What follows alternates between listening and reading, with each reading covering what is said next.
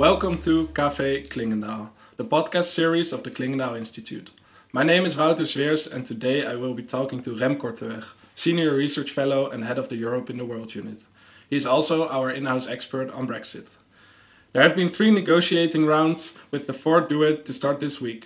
Last Friday, Theresa May gave a speech outlining her views on Brexit. That speech comes at a delicate moment in the negotiations, as the talks seem to be moving forward at a snail's pace. Rem, about Theresa May's speech, did we hear anything new? Yes, well, first of all, thank you very much, Wouter, for having me here. Did we hear something new? Yes, we heard some news, though admittedly we heard less than I think many expected or hoped. But it's still a significant speech. Why? As you know, the Brexit negotiations have 2 parts to them. On the one hand, there is the Article 50 withdrawal talks, basically about how to settle the remaining financial commitments that the UK has with the European Union, and also sorting out generally the whole withdrawal of the UK from the EU.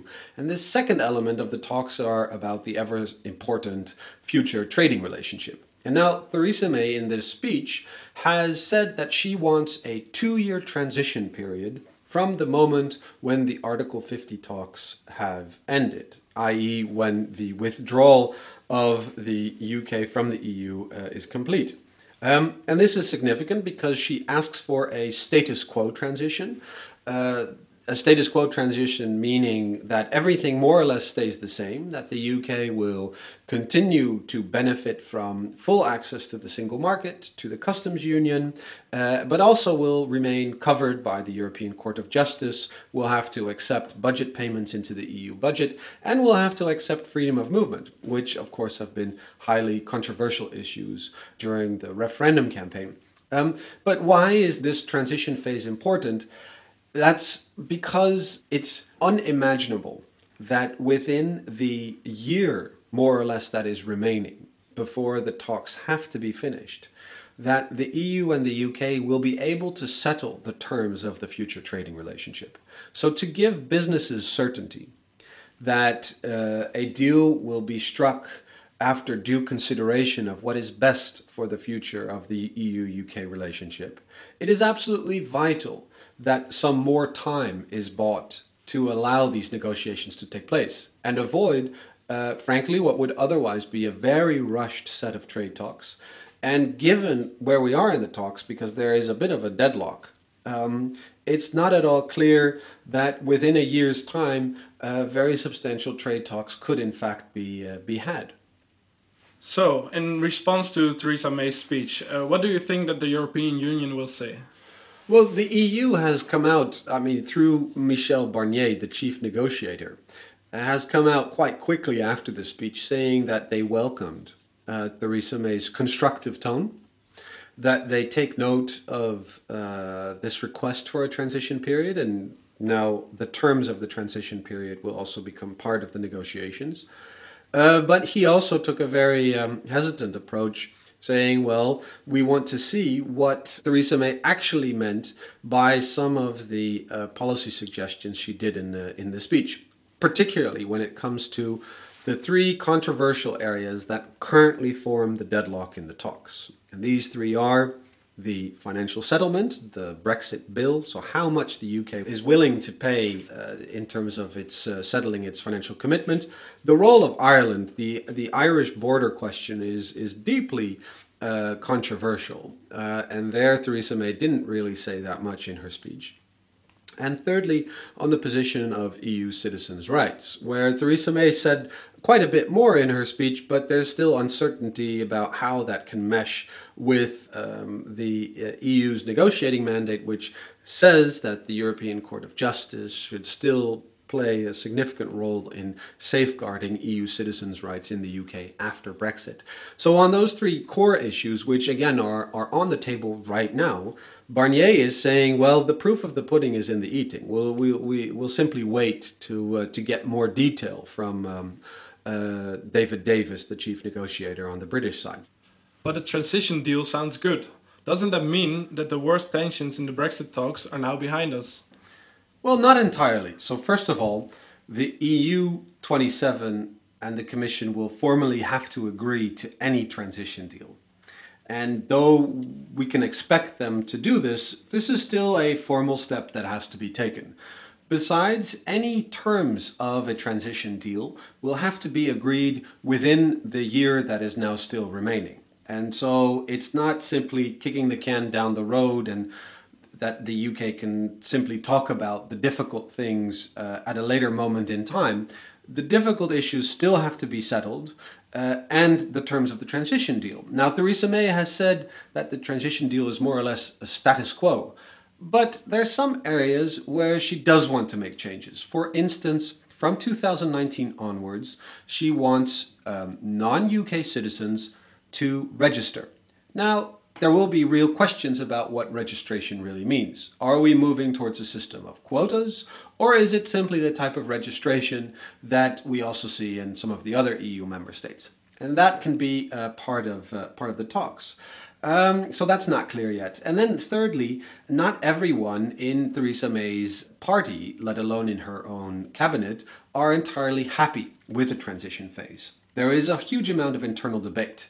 Remember, Boris Johnson has called for a much shorter transition, talking about a number of months rather than a number of years. And the image that is now given to many Leave voters is that Brexit will be delayed by 2 years. So that can also create more friction inside the British political system.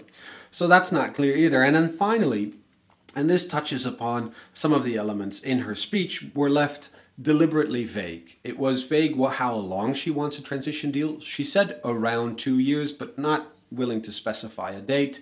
She was deliberately vague about the amount that the UK would want to pay.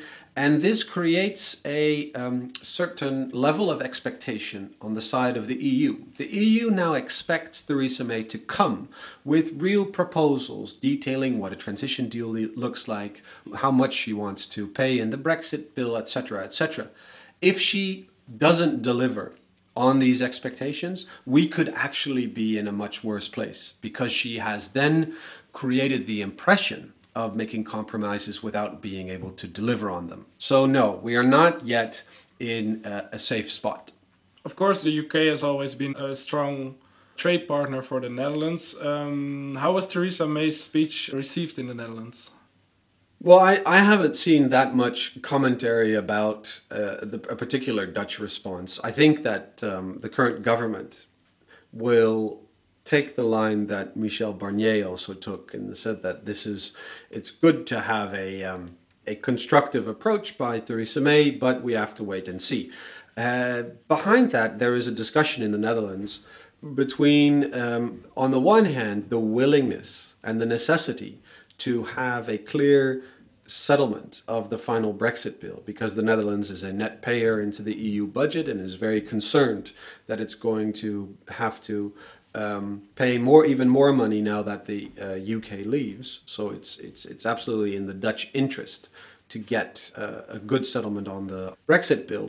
But on the other hand, there's also a real push to want to move towards those ever so important trade negotiations. The Netherlands, after Ireland, is arguably the most exposed to any trade disruption that could emerge if the Brexit talks were to collapse, or if also not enough time is spent on drafting a good trade agreement. And so in that context, also the transition deal, the notion to have a transitionary period of about 2 years, will be welcomed in the Netherlands.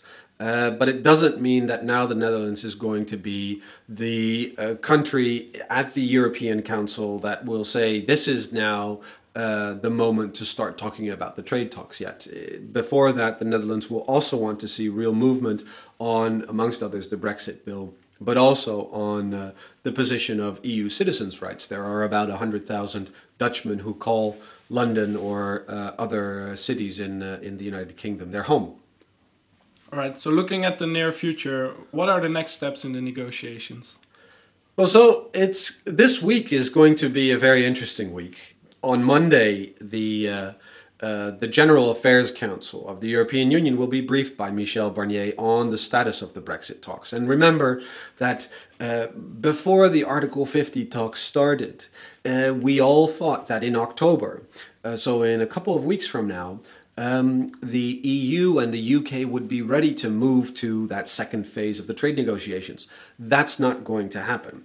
So Michel Barnier will brief the General Affairs Council. On the 28th of September, the European heads of state will gather in Estonia for an informal dinner, and certainly Theresa May will use that opportunity to also talk about Brexit there. At the same time, the fourth round of negotiations are going to start this week. And then we have, of course, the EU Council that we can look forward to in October, where, again, it was due to be the moment where a decision would be taken on the phasing of the Brexit talks, but probably won't happen. And in between that, we have the Tory party conference, which will kick off in a week's time, where we will also see probably some interesting speeches and comments from key figures in Theresa May's cabinet. And as you know, at the moment it is still completely unclear whether Theresa May is able to keep all those different opinions and views among her cabinet members, from Philip Hammond to Boris Johnson and David Davis, all aligned. So there are a number of moments in the coming weeks where we could see real movement on the politics of Brexit, but that could be both positive as well as negative. Rem Korteweg, thank you very much for these insights. I'm sure we will return to this topic in some of the next podcasts to come. If you don't want to miss out on any of our next podcasts at Café Clingendael, please subscribe to our newsletter at clingendael.org.